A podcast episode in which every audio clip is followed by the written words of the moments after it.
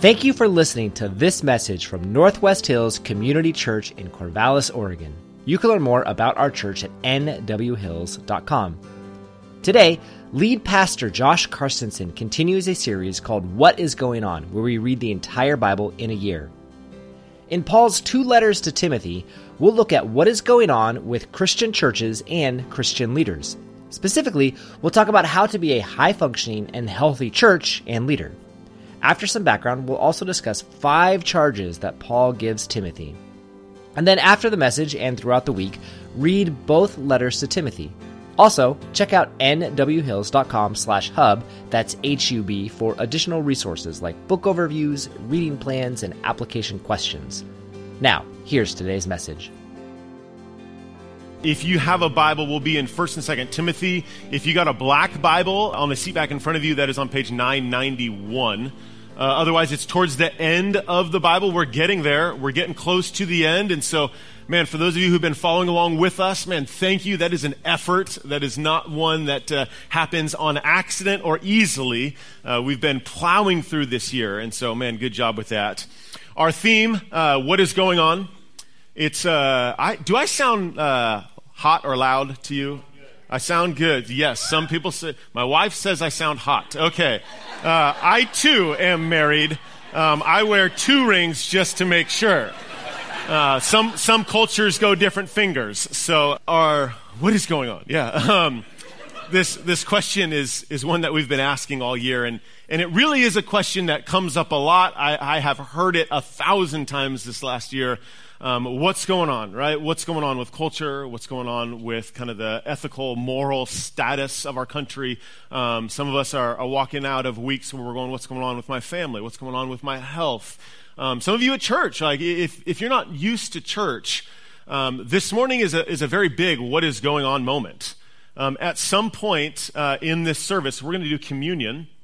And we will uh, kind of walk to these little stations around the room. We will grab a small uh, cup of juice and a piece of cracker, and um, we will eat that together. And if you're not used to that, that's really weird. Like, I, I fully recognize that. And so there's a lot of what's going on questions that we kind of want to know what's happening. And really, the bigger picture question that we're asking in all this is uh, where is God in all this? Right? Like, where, where is God in um, this service? What is he doing? D- is, does God really want us to drink this juice and eat this cracker? Because that, again, it feels weird. And, and where is God in my family? Is he causing things to happen? Is he allowing them?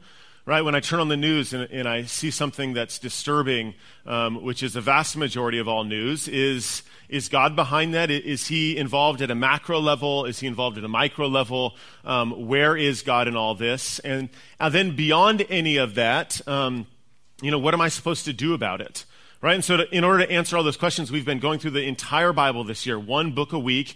Uh, it's a big feat, a big task. And so, really, it's kind of the deepest dive you can get. We're asking you to do the whole thing. Um, and as we've been going through it, we're seeing where God is and who He is and then really not just to get the picture of who God is, but how do I move forward? So the what is going on? Uh, I, I hope you've picked up on this. There's two parts to it. It's one, um, it's it's giving an explanation for what's happening, but then it's giving instruction on how to go on. Right? So what is going on? What's going on is when you do this. And so we're trying to get to that application, not just understanding, because understanding without application is worthless. And so uh, our, our heart and our endeavor every week is to kind of look at a, a book and say, what's going on in this book, and then how do I go on? And today's no different. We got two books today. Uh, we're in First and Second Timothy, and, and today I'm going to ask the bigger question of what is going on with church and leaders. Um, what's going on, particularly with Christian church and Christian leaders. Um, if, if you grew up in the church, there's a lot of different experiences that we might have, right? I'm, I'm 38 years old. I actually found out this last week that I am the average age of an American. Uh, the median age in America is 38 years old, which is actually a lot older than it has historically been uh, because we have problems having kids these days, apparently, and everyone's living a lot longer.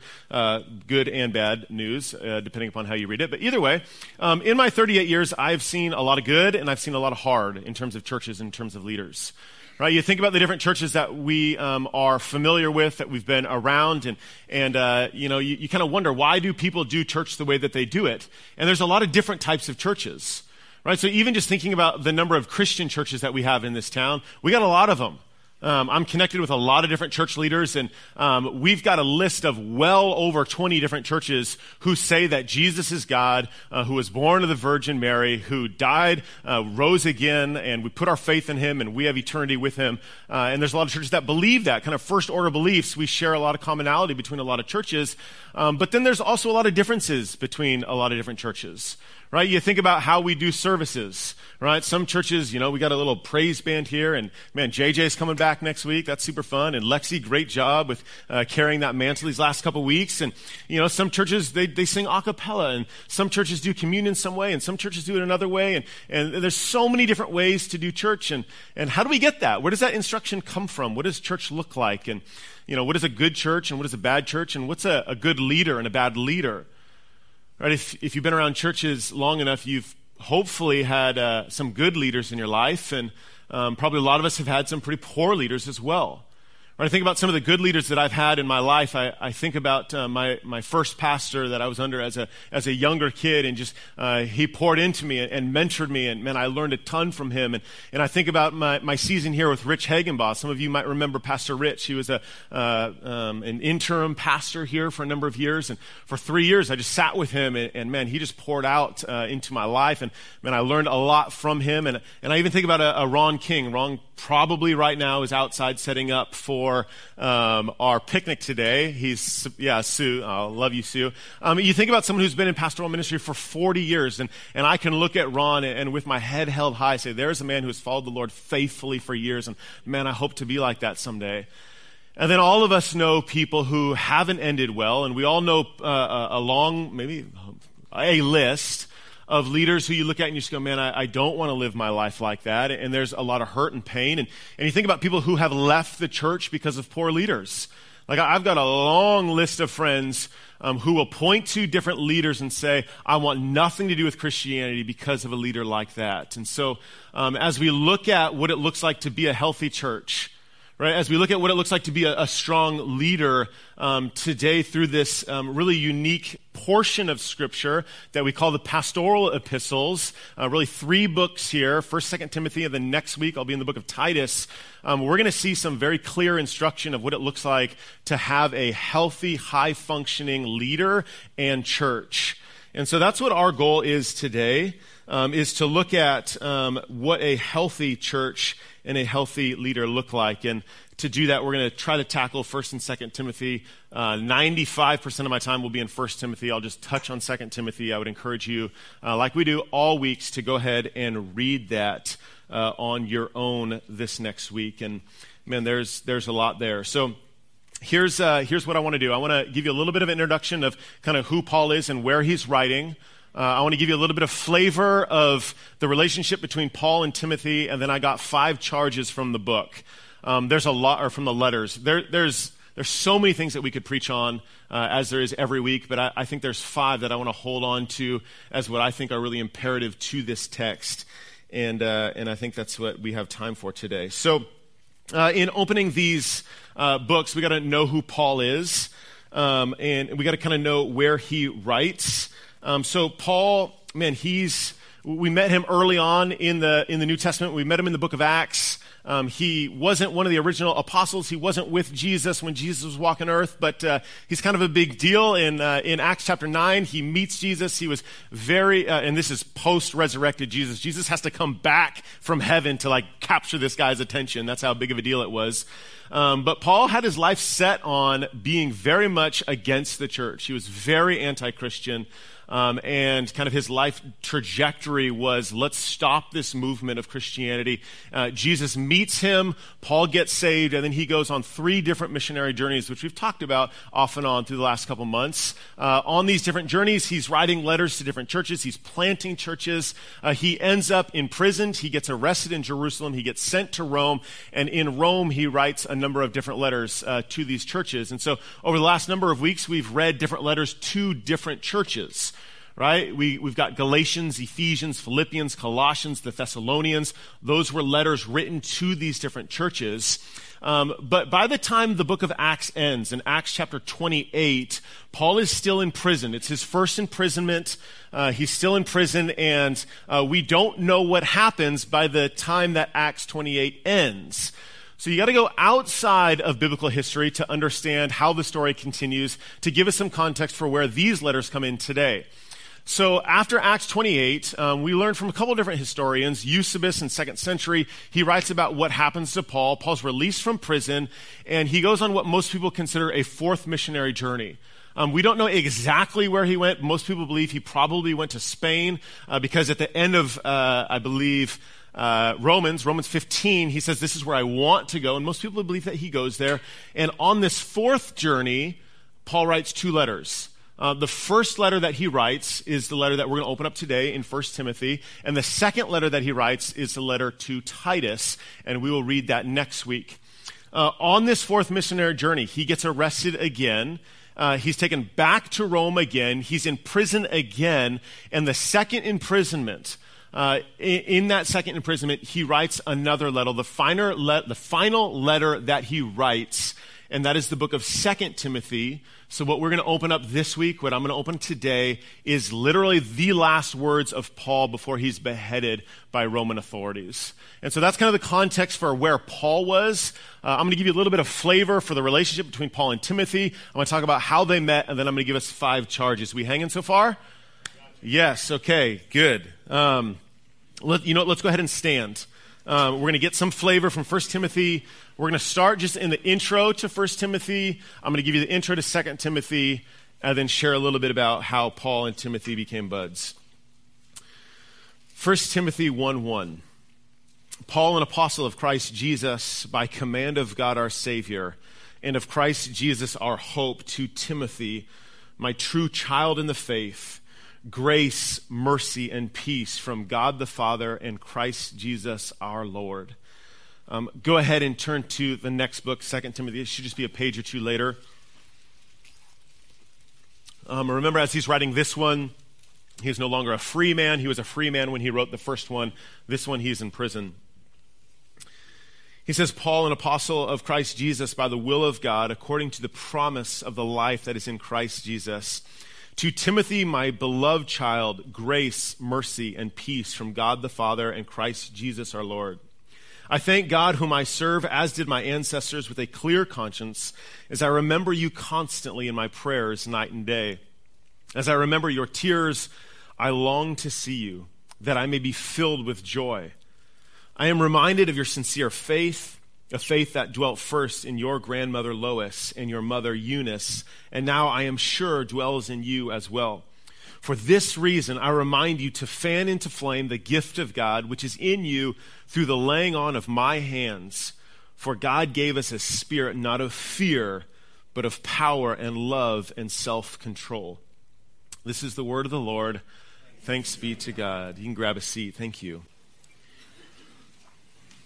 Um, immediately in, in both of these contexts, in both letters, we see that Paul calls Timothy his child. Uh, this is not his actual child.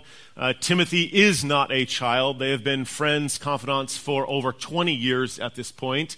Um, but they have a kind of younger brother, older brother, mentor type relationship. Uh, Paul and Timothy first get connected on Paul's first missionary journey. Uh, it wasn't an easy stop in this town for Paul. He's actually stoned, um, not with weed, but with rocks, um, to the point of uh, he, people thought he was dead.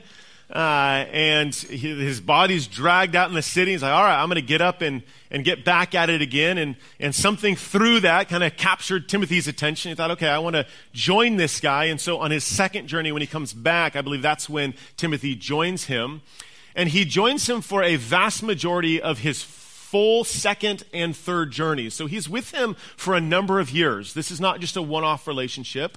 Uh, in terms of the dynamics of the two of them, Paul Uh, if you know Paul, he's pretty aggressive. He's straightforward. He is a preacher. Uh, Timothy absolutely is a church leader. He is more of a shepherd. He is a nice guy. He's caring. He's loving. Uh, it's good to have multiple dynamics of leaderships within a church. Uh, Paul also uh, sends out Timothy a couple different times uh, to go do some church consulting, some church care at a couple different places. He does this, he does this in Berea. He does this um, in Corinth, which I think is actually funny. Like, I think it's funny that Paul doesn't go himself, but he sends someone to go to a really messy situation. I was thinking about this week. It's like asking the youth pastor to preach Revelation. Um, you got this, Gary. You got it. Uh, uh, and so Paul does that. Timothy, he's a good guy. Um, he does some, some consultation work actually in Thessalonica as well. And by the time that Paul writes, uh, Timothy is a leader, he's a pastor at the church in Ephesus, which is a big deal if you remember um, Paul's letter to the Ephesians and some of his warnings, which we'll talk about here in a minute. Um, so, so Timothy, absolutely um, solid leader in the church, um, was with Paul a long time and experienced um, the highs and lows of what these different journeys were all about. Um, by the time Paul's writing to Timothy, there's it, it's a spirit of hey, here's what's going on in your church, and here's what you need to hear. Um, I was talking to our crew earlier this morning, our, our people who are kind of here helping um, just make the morning happen. And, and we are talking about how beautiful it is in these pastoral epistles that the biblical writers didn't spell out this is exactly how you need to do church, but they gave some general principles. Uh, in this letter, he's writing to a specific church at a specific time with specific problems. This is not his magnum opus of this is what every church everywhere needs to look like. So there's, there's a lot of beauty and variety, I think. And God, in his infinite wisdom, knowing that church would go for thousands of years, just gave some basic principles. But in here, we're going to see um, Paul speaking to some very specific issues, which will have some weight as we unpack the book here in a minute, because he's going to talk about some issues that, uh, that were very pertinent to this church. So I want to talk about five things here um, a, a charge from Paul to Timothy Timothy's leading a local church. Um, he's helping oversee a group of local churches in the area, and Paul's got some things to say. So let's go number one. Uh, for those of you note takers, I got five points. Uh, a good church and a good leader might be lonely at times. Um, you open up First Timothy and immediately there's some niceties, there's some greetings, some salutations. Hey, how you doing, friend? I love you. We have a relationship. I care for you. Um, false teachers are arising within your church. Um, and, and we see this uh, immediately. Let's go, chapter 1, verse 3. As I urged you when I was going to Macedonia, remain at Ephesus, so that you may charge certain persons not to teach any different doctrine nor to devote themselves to myths and endless genealogies which promote speculations rather than the stewardship from God that is by faith. The aim of our charge is love that issues from a pure heart and a good conscience and a sincere faith.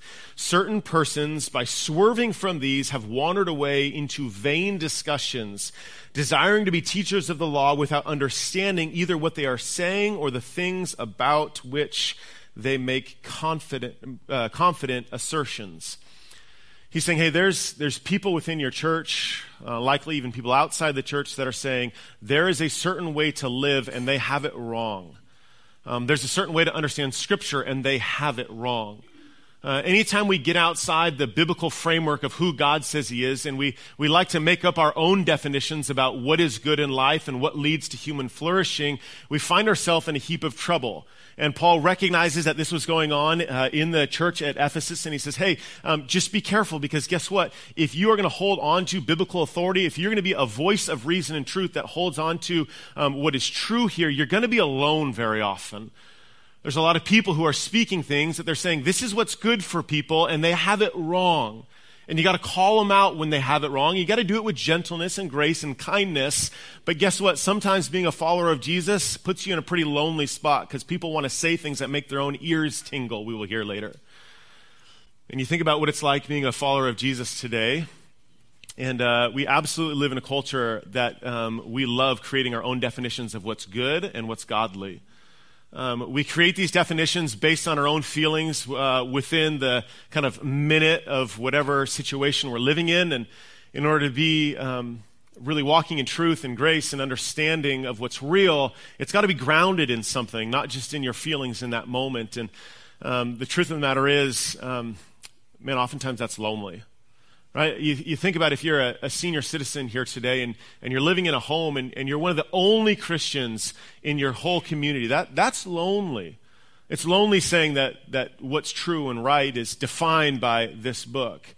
Right? It's lonely if you're in high school and, and other people don't share your worldview. That can be lonely. It, it, can be lonely if you're in a workplace and, and you're saying, no, this is what's right. This is what's true. This is what leads to the betterment of a society. Uh, that can be lonely. And so Paul just addresses that up front. Hey, it's going to be lonely, but you got to call things what they are. And we got to be honest about what's true. Being a good church and a good leader can be lonely. We continue on. Uh, a good church and a good leader has a heart for those in the room and those not in the room. Let's go chapter 2 verse 1. He says, First of all, then I urge that supplications, prayers, intercessions, and thanksgiving be made for all people. Just want to say it one more time. Be made for all people. For kings and all who are in high positions, that we may lead a peaceful and quiet life godly and dignified in every way. This is good and it's pleasing in the sight of God our Savior, who desires all people to be saved and to come to the knowledge of the truth. Man, if a church does not have a heart for the lost, a church does not have the heart of God. See, here's, here's the truth. We, we manage a pretty significant tension as a church. Um, every week uh, we're trying to figure out how do we um, love the seasoned believer uh, how do we teach in such a way that if you've been a Christian for 50 years, that I can compel you and I can try to encourage you, and the Holy Spirit will guide and lead in that. But we also need to be a church and a people that are very open and very accessible to the person who does not believe this yet. Right? We have to have a heart for loss, and that has to carry out into my own life as well right? Like for all of us, like we say our vision is to love Jesus, to live like Jesus, to make him known. And that make him known piece, we intentionally, we try to strip down a lot of our programming here so that not all of our time will be consumed with church people. Right? So that we can have time to love people who do not love the Lord yet. And that's the heart of God. Right? That's the absolute heart of God. And, and, I don't know about you, but sometimes my heart wavers in this. Sometimes I go through seasons where I'm just like, yes, I'm, I'm trying to spend a lot of time with people who do not love Jesus, and, and I love it, and it's encouraging, and that's where my heart is. And sometimes my heart is like, man, God, would you just Sodom and Gomorrah our city who's doing all kinds of things that I hate? Right? But that's not the heart of God. Right? The heart of God is He is slow to anger, abounding in steadfast love. He is patient, he is kind, and he wants people to know him. Right? So, um, I want our church to be a welcoming place. Right? If you're here and, and you don't know about this whole, what you believe about any of this, like I'd say praise God that you're here. Right? You can be honest about that. We can have conversation about that. Like, you are so welcome here. You don't have to pretend. Like, nothing's worse than going to church and pretending. Right? That's ridiculous. Like, God knows where you're at. Uh, who, care, who cares what people around you think? Let's be honest. There's a place for you here. And my heart is that the longer we go as a church, the more and more places there are for people like that. And so, you know, that may mean we're trying to do things a little bit differently in different spaces. And, and that mean, that, I, I don't know, there's a lot of different ways to be creative in that. And we want our heart to be that way forever, which is why almost every single week we do this little section in, in our services called Kingdom Prayer. Right? At, at the heart of all of our kingdom prayers is a prayer that somehow we would be empowered and encouraged to be able to preach the gospel so that people would get saved who don't know Jesus yet. Man, a healthy church has a heart for the lost. I hope we continue in that. Number three, um, this is a fun point. I'm going to hang on this for a bit, and I might ruffle some feathers, and that's okay. Someone told me this morning, I was walking in the lobby, and, and she says, Oh, you walk around like a principal. I was like, um, what does that mean? She was like, you, you walk around like you know what you're doing. I'm like, well, let's see when we get to point number three. Um, which ironically, I actually do feel very confident in this. But um, a good church and a good leader has godly standards for its leaders. Let's go uh, chapter 3, verse 1. Um, the saying is trustworthy if anyone aspires to the office of overseer, he desires a noble task. Therefore, an overseer must be above reproach, the husband of one wife, sober minded, self controlled, respectable, hospitable, able to teach, not a drunkard, not violent but gentle, not quarrelsome, not a lover of money. He must manage his own household well, with all dignity, keeping his children submissive. For if someone does not know how to manage his own household, how will he care for God's church? He must not be a recent convert, or he may become puffed up with conceit and fall into condemnation of the devil. Moreover, he must be well thought of by outsiders so that he may not fall into disgrace, into a snare of the devil. Um, chapter 2 and chapter 3 are some of the most debated scriptures uh, in terms of ecclesiology and church government. Um, and at the center of this, it comes down to roles and responsibilities and standards for its leaders. Um, what I just read, no one's going to look at and go like, huh, that seems controversial. Um, but let's just turn back a page. Let's go to chapter 2. Um, and, and this will raise some eyebrows, and it should. And I will I will do my best to explain what I believe is going on here. Uh, chapter 2, verse 8. And, and, I think it's important to, to talk about these uh, in service because if you read it this week, you're like, oh, that seemed really weak that the pastor wasn't willing to talk about that out loud. And I don't want to be that pastor. So here we go.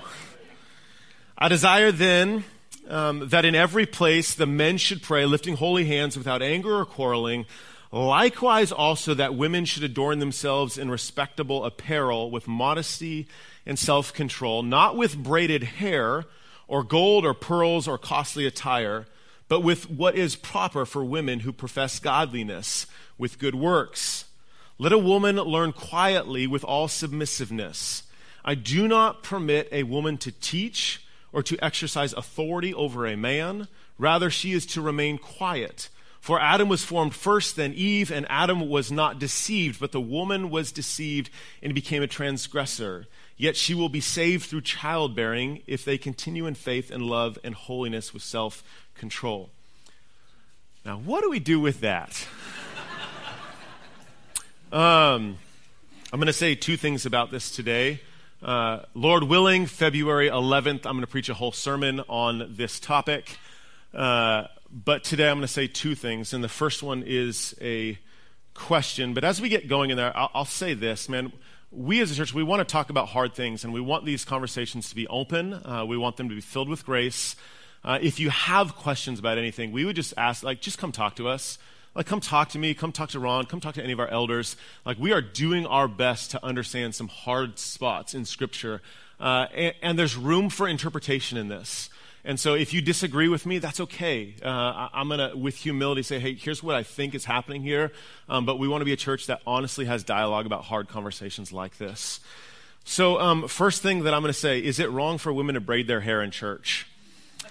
Um, the irony in this is last night I was braiding one of my daughter's hair. Um, really, like for the first time. She was shocked that I knew how to braid hair. Um, I don't have a lot of personal experience with this, but I have two sisters braided a lot of hair growing up um, not mine. And um, I think clearly, um, other than your preference of fashion and style, I think most people are going to say that it's perfectly okay to have braided hair in a church service.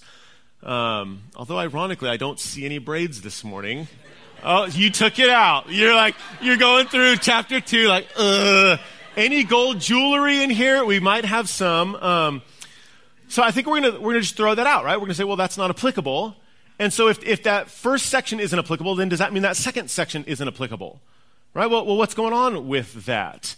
Um, I, I, think he, he spells it out. He, he's talking about modesty. He's talking about like, hey, we want to dress ourselves. We want to be approachable in such a way that, that shows like, hey, I'm following the Lord. Like, I don't want to look like a hooker. I want to look like someone who loves Jesus, right? And if you're a hooker here today and you're trying to figure that out, praise God, let's figure it out.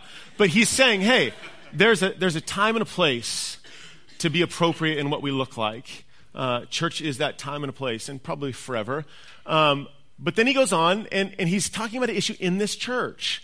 Right, so, so in this church, you've got a group of people who apparently were taking over, a group of women who were taking over leader, uh, preaching, teaching roles, and they were doing it in an inappropriate manner. They were causing all kinds of hurt and pain and division. So Paul's just like, time out, enough's enough. So I think that was very contextual to that church at that time. Granted, he does base his argument in the creation order. So there's something there. I'm going to talk about that a bit more in February. So, does it mean that women can never teach in a church? I do not believe that that's what this text is preaching. I don't believe that that's what that's saying. But if you look at the greater context of this passage, it is saying something about the role of men and women, particularly as we get into chapter 3, which I read earlier. So let's listen. Uh, actually, we're not going to listen. Uh, I already read it. Um, let's talk about the role of men and women in the church because Timothy chapter 3 and Titus chapter 1 speak to this, which has huge implications on how we lead our church here. So if you pay close attention, our church is led at the highest level by six male elders. Right? What does this mean? This means that once a month we gather um, and we, as a male led elder team, do our best to lead our church in vision and mission. Um, we, we do this collectively. Um, there are five uh, volunteer elders. I am the sixth one. Uh, obviously, I'm a, I'm a paid elder. Um, we gather twice a year with uh, all of our lead staff and all of our spouses together. So there's about 30 of us in the room. And it's in those meetings that we ask the big questions about God where are you going? What does vision and mission look like? And, and we contend and we pray and we seek the Lord together as a team because I think there's a lot of wisdom in that. Right? And why do we do that? Why do we have a male elder uh, team here? Um, we do that because, from the best of my understanding of Scripture, when it comes to the top leadership role, every piece of language in Scripture is masculine. I, and I can't get around that. Right? And, and I recognize that there are godly, loving churches who see that differently. Um, I, I don't regardless of how I feel about it. And I love and value, and we love and value women here. Right? Like, we know that men and women are created equally before God, 100% equal. And I believe that we have different functions and different roles in certain areas. Right? It's just like in a marriage. Right? My job as a man is to lead my wife, and I do that the best of my ability, and God calls me to do that sacrificially. He tells me to lay down my life like Jesus laid down his life, and I think the same role is true of in a church. We ought to lead well by sacrificing. Right? And so we try our best to be, um, to, to, to follow what Scripture teaches. And, and again, some churches are going to see this differently. But I don't want to be the guy, and we don't want to be the church that's like, well, it feels weird, so we're just going to do this even though we think Scripture teaches this. I would way rather bend a cultural norm to what I believe to be true about Scripture than say, you know what, let's, let's do this over here. And so, man, we want to be a church that understands um, that we're going to follow Scripture the best that we can. And um, at the at the heart of it, I, I do believe that this is scripture is teaching that at the top level, our elders need to be men. Um, does it mean that there will not be a time when women, like, we could have a woman come and give a sermon? Like, that, that, is, that is totally scripturally okay. But at our top level, I fully believe, and I fully believe this text is teaching, that our elder team is to be led by men. And at the end of the day, the truth is, I think that's a good thing. And I think it's a good thing because. Um, men are called to lead, right? And, and, we live in a society where a lot of that role has been abdicated from men. Uh, and I'll tell you the truth, I, I talk to married people all the time. I talk to hundreds of married people. And if you look even in a marriage where a guy isn't leading and he is struggling in his life to figure out who he is, like that, that's a messy marriage. And I think the same is true in a church. If you look at a church where men are not leading like God has called us to lead, it's a messy church. And so at the end of the day, I believe that God has given that role for us. And Man, I, I say all this with the most humble posture I can say it, and I know it ruffles feathers, and I'd love to talk to you about it, and we can talk more about it later, but that's what Scripture, I believe, says. Uh, number four, I feel like this is where I should say, like, do, are there any questions? but but I, I, clearly don't have time. Um, uh, number four, a good church and a good leader cares for its people. Um, in case you thought Christianity teaches like a chauvinistic, patriarchal abuse of others, uh, Paul just makes it super clear. Let's go 5 1. Uh, do not rebuke an older man, but encourage him as you would a father, younger men as brothers, older women as mothers, younger women as sisters, all in purity. Honor widows who are truly widows. And uh, he has a heart for women here. Uh, he has a heart for men uh, in this society. You notice he doesn't, never in scripture is like, hey, if there's a, older guy, we need to really make sure to take care of him. He's like, no, the, women are more vulnerable here. We need to take care of them. In a society where there's no social security, right? There's no uh, life insurance policies. Like the church's responsibility is to take care of people who are in need, right? And that's same true today right? It, we want to be a church that takes care of people who have needs, right? Which is why we do things inside and outside the church to try to do that. Right? We think about inside the church. Like, um, we have a care fund, and a lot of us give to that. Right now, there's some $30,000 that we try to give out as often as possible to people with needs. Right? So if you're here today and you have any sort of need, we want to meet those needs. There is nothing more fun than handing out money right? Like then being able to say like, you get a car and you, like, no, we don't do cars, but like, hey, we'll pay, we'll help pay for rent, right? If you're struggling right now and you need some assistance, like our heart is to help people with needs. Right? We do that outside the church too. We do that with our, our partners, Love Inc. I, I think about what's going on even at the other side of campus right now. Um, we, we got a house down there and it's filled with like, we got linens for people who need like bed sheets and we got clothes for people who can't afford clothes. And we're currently clearing out space to set up an office for Corvallis for refugees where we're bringing families from around the world here. Like we're trying to have a heart for those who have needs. And man, I would just say, like, join us in that. Uh, join us individually on your own effort to meet needs where people have them and, and join us through our care fund. And if you know of people in our church who have needs, do not be afraid to speak up. Like you have a church family who wants you to do well and who's given money to be generous to you. A good church and a good leader cares for its people. Lastly, a good church and a good leader doesn't fall in love with this world. Let's go chapter 6 verse 6. But godliness with contentment is great gain. For we brought nothing into the world, this verse 7, and we cannot take anything out of it out of this world. Jump to 11. But as for you, O man, flee these things. He's saying, flee the love of money, pursue righteousness, godliness, faith, love, steadfastness, gentleness. Fight the good fight of faith. Take hold of eternal life to which you were called and about which you made the good confession in the presence of many witnesses. He goes on to encourage Timothy, who again is in the city of Ephesus. Um, man, it's, it's a thriving city but it's a city with all the worldly pleasures. And he says, don't fall in love with this world. Again, this is the end of his first letter. He's a free man. He's writing to his brother, and he's saying, hey, there's a lot of temptation to fall in love with this world. Right? And here's the truth like, we have that same temptation. Man, this uh, two weeks ago, as Gary said, um, our high school team went to Hume Lake and my family and my extended family, and I had an opportunity to, to be up there with them. It was a super cool time. And um, we were in one of the chapel sessions, and, and the speaker was talking about um, uh, having a heart set on the here and now. Uh, and forgetting about the future on accident and, and how easy it is. And he gave this analogy, and I thought it was beautiful, and it really struck my heart. And he talked about imagine you're driving to the Grand Canyon. Um, all of us, you know, everyone's all excited about national parks these days. It's like the new thing. And so we're driving to the Grand Canyon, and imagine you, you, you stop at the sign uh, to the Grand Canyon. And you pull over the side of the road and you see this beautiful sign. And yeah, it's a sign that's, you know, welcome to Grand Canyon National Park. And it's built of cedar and it's got nice rocks on it. And imagine you take your picture in front of that sign, as a lot of us like to do on these types of trips. And imagine after you take that picture, you're like, all right, let's get back in the car and let's go home. And you never actually make it to the Grand Canyon, but you're like, I saw the sign and it was beautiful and it was amazing, and you never actually made it to the final destination of the actual Grand Canyon. And some of us live our lives like that.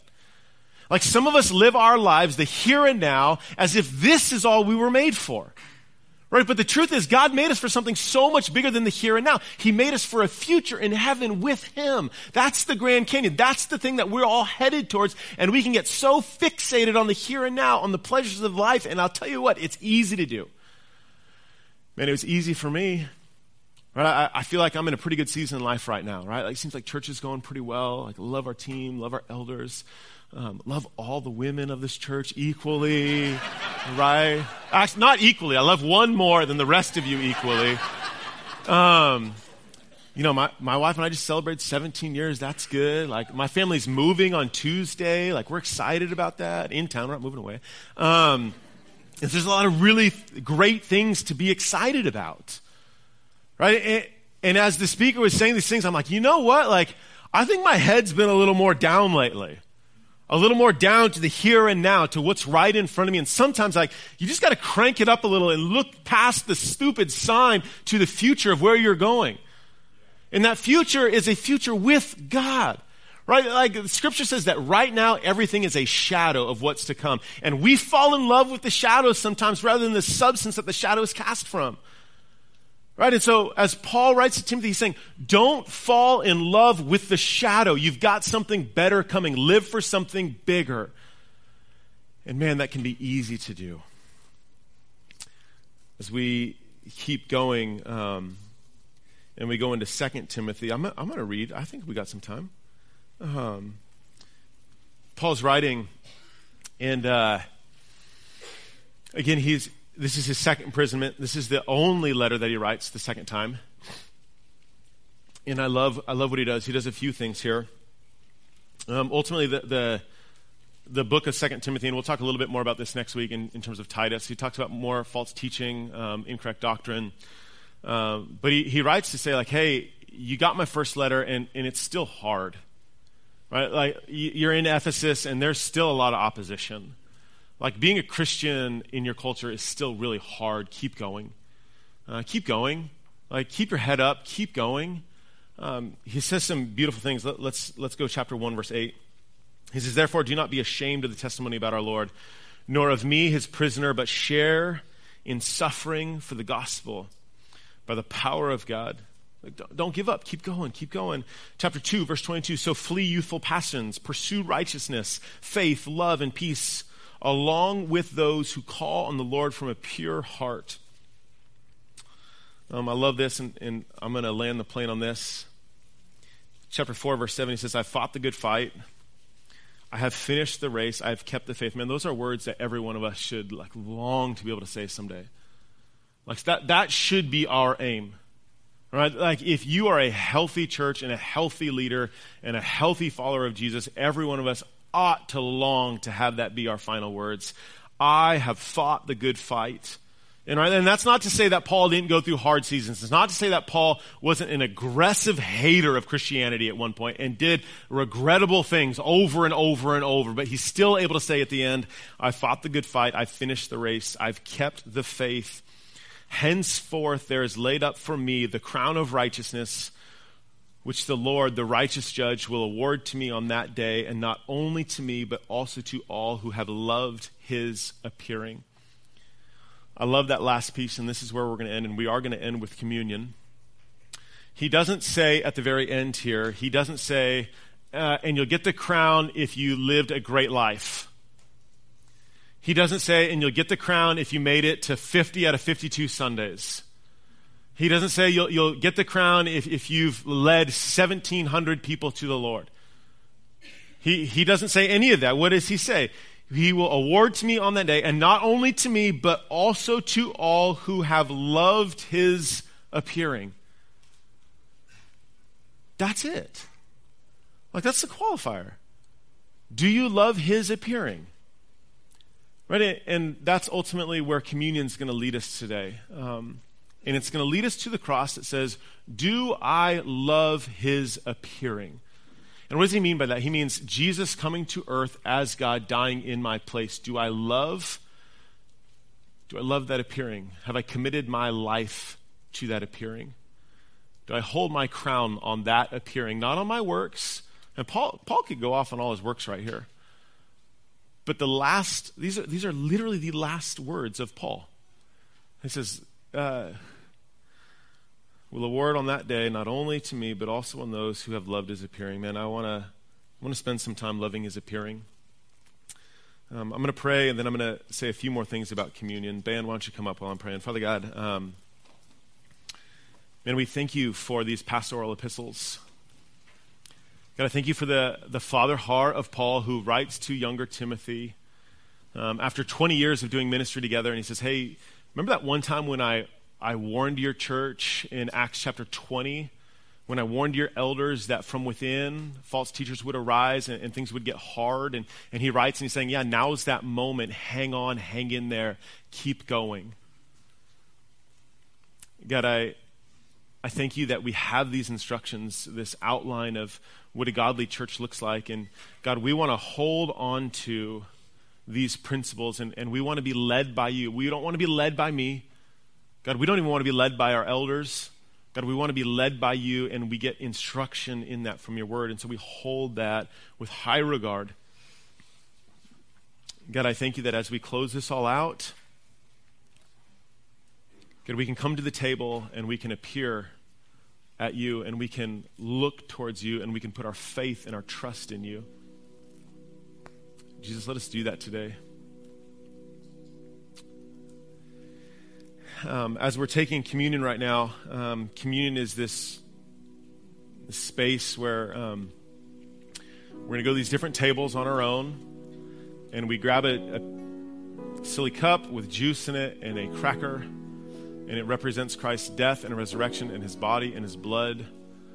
And really, my heart today is that we would look at commitment. What does it mean to appear uh, at Jesus? What does it mean to look at Him? What does it mean to commit to Him? And I, and I, was thinking about my, my wife and I. I was thinking about 17 years. You know, a couple weeks ago, we spent 17 years celebrating. And, and I think about what that commitment is. And, and on one level, it is a commitment of saying yes. Right? 17 some odd years ago, we stood in front of hundreds of people and we said yes to each other. Right? And that's, that's part of the commitment. And that's a big part. But a bigger part to that yes is also saying no to a thousand other people and a, and a million other things. Right? Because that one yes, if that yes doesn't come with a billion other no's, that one yes is meaningless.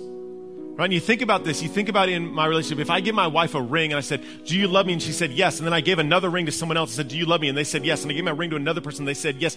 Following Jesus is saying yes. It's making that commitment and we are saved. But then continuing that is saying no to a billion other things. Right? And those billion other things are our life at the sign right? Their, their, life right here and right now, and they're all the pleasures of the world, they're all the pleasures of Ephesus.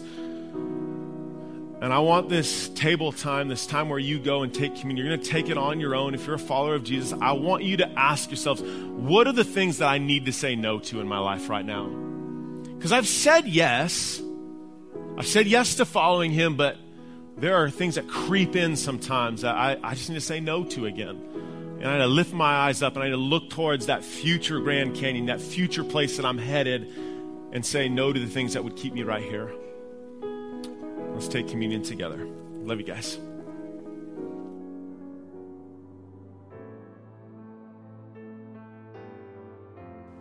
Thanks for listening to today's teaching from Northwest Hills Community Church.